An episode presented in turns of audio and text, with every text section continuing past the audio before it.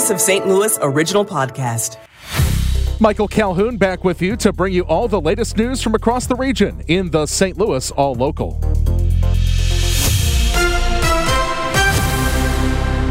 Today is Tuesday, January 23rd. I'm Michael Calhoun. Our top local story. Sam Page funds genocide in this council co-signs. Madam Chair, that's three Sam minutes. Page Excuse me, everybody. Tense moments at this afternoon's St. Louis County Council meeting after pro Palestinian protesters objected to introduction of a resolution on International Holocaust Remembrance Day.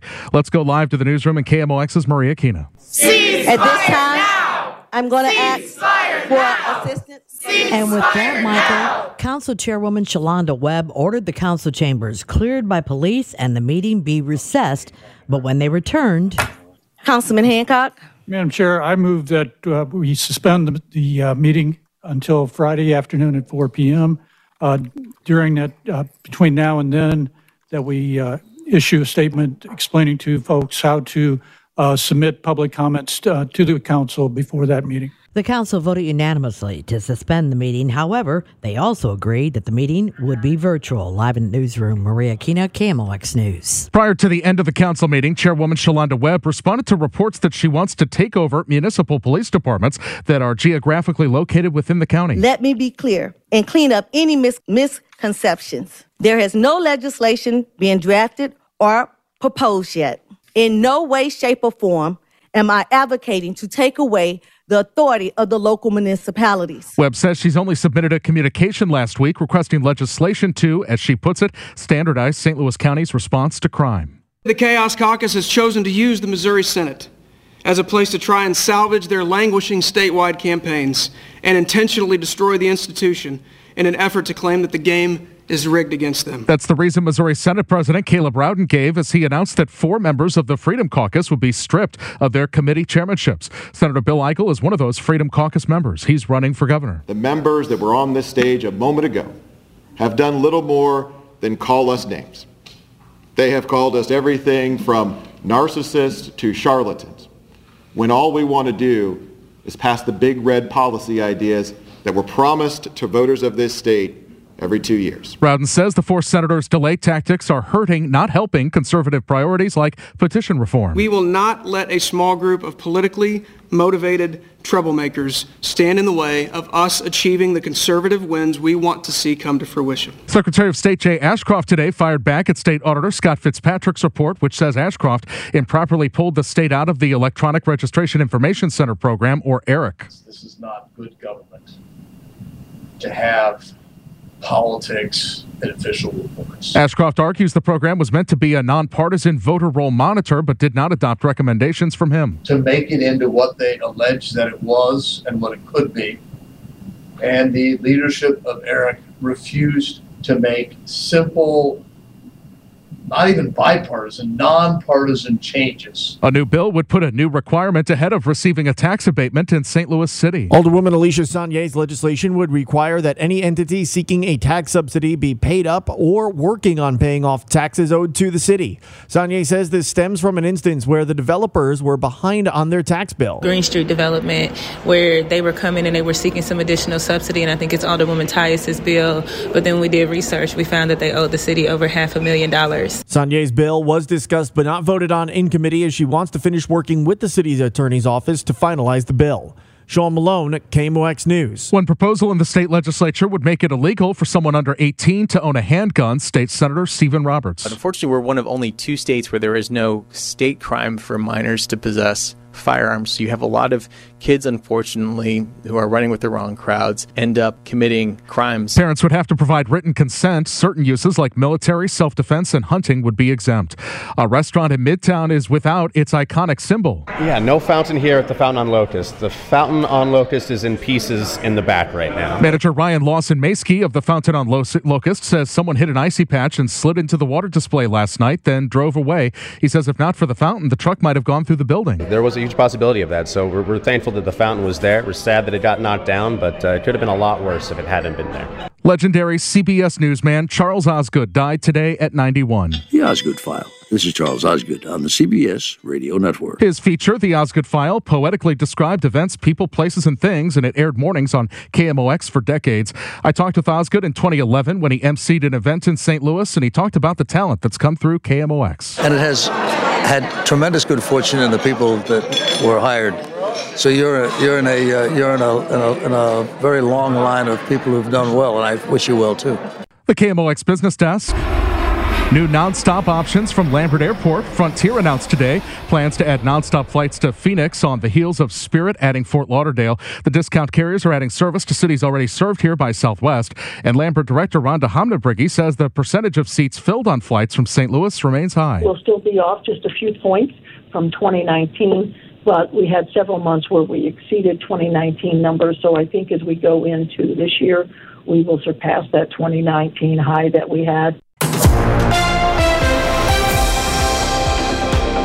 This just in. We have the three new Hall of Famers when it comes to the Baseball Hall of Fame. Adrian Beltre, Joe Mauer, and Todd Helton have all been officially inducted into Baseball's Hall of Fame. Much more coming up during Sports Open Line later on today. KMOX goes in depth. Members of the LGBTQ plus community say recent legislation in Missouri is targeting them. Last week, nine bills introduced by Republican lawmakers, and they say the measures are to protect parents' rights and protect children. Promo Missouri says the bills target queer, trans, and intersex Missourians specifically, so they call them anti-LGBTQ plus bills. Our Olivia Moses sat down with Promo's Director of Communications, Robert Fischer, to ask why they're being called that and how these bills are expected to impact the community. Why are these bills being called anti-trans and anti-LGBTQ plus bills. The collection of bills that have been filed this year are considered anti-LGBTQ plus bills because they specifically hinder LGBTQ plus Missourians from being who they are, but more importantly, they stop th- this community from being able to thrive within our state. They uh, keep our community from living unencumbered lives that uh, heterosexual, cisgendered individuals live every single day. Do you think that Missouri stands out with these bills? Are we different than other states? I think it's ironic that Missouri typically is seen as a flyover state. You know, people don't pay attention to us quite often a lot until it comes time to talk about politics. And then we become one of like the top three states that is really pushing an aggressive anti-LGBTQ plus agenda. Um, last year, we were in company with Florida and Texas, both states that aren't great states to be connected with on a lot of different ways. Um, so if we're not talking about crime that's within different cities, if we're not talking about our poor education system, we're talking about anti-LGBTQ plus laws that are in place. And you would think that given those other two things that I just mentioned, you know, crime and, and low education, that those would be more of the priority than attacking a small group of Missouri's population that literally just wants to go about their day. Why do you think that it is a priority with these lawmakers to create these bills? The attacks that we're seeing in Missouri are part of a coordinated national attack. So you'll see that in multiple states across the country, these are happening regularly.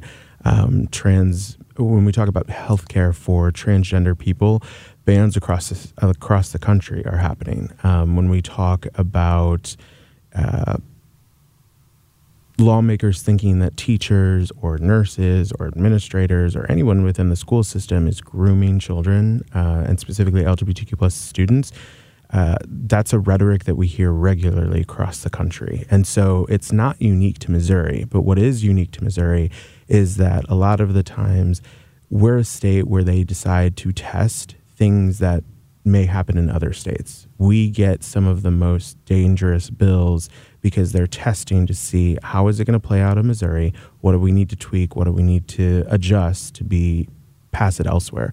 Um, an example from last year is Florida's Don't Say Gay bill. The exact same bill was filed, except they took it one step further. Florida's was from kindergarten through third grade.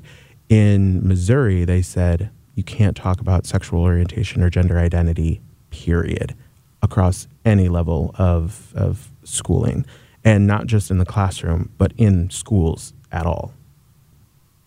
Specifically with Senate Bill 728, Andrew Koenig wants parents or teachers um, to out their students forcefully if the student were to confide in them about their gender identity. How do you see this impacting teachers and and schools? The biggest concern that we have about Senate Bill 728 is that it creates a culture of hostility in schools for LGBTQ plus students. For instance, there have been, you know, for anybody in um, primary education, there have been times when you were like, oh, I just want to talk to a teacher because I have something that's going on and I don't really know how to talk to my parents about it, or um, maybe I don't feel comfortable talking to my parents right away. And you find that teacher that's like your favorite teacher, and you're like, I'm going to talk to them about it because they'll understand me, they'll accept me. That's the same exact thing when someone comes to terms uh, or begins to explore of who they are. And the narrative that teachers or anybody within school systems are grooming students to be LGBTQ plus is wrong. I knew when I was in sixth grade. No one had to tell me. No one had to, you know, say, "Well, have you thought that maybe you're not straight?" Um, I just knew that something was different than me, and not allowing students to tell their teachers is can be really harmful because even if a student does tell a teacher in this bill, Senate Bill 728 specifically, it forces the teachers to tell their parents. And not every parent is welcoming. Speaking on KMOX this morning, Senator Andrew Koenig says his measure would protect the rights of parents and protect students against what he calls indoctrination. Schools would have to use the name and pronouns of the students as registered. A school would have to inform parents if a student expresses confusion about their gender identity or requests to use other pronouns. The same bill would allow parents to review textbooks and instructional materials. The St. Louis All Local is a production of the KMOX Newsroom. Subscribe on your favorite podcast app and stay up to date.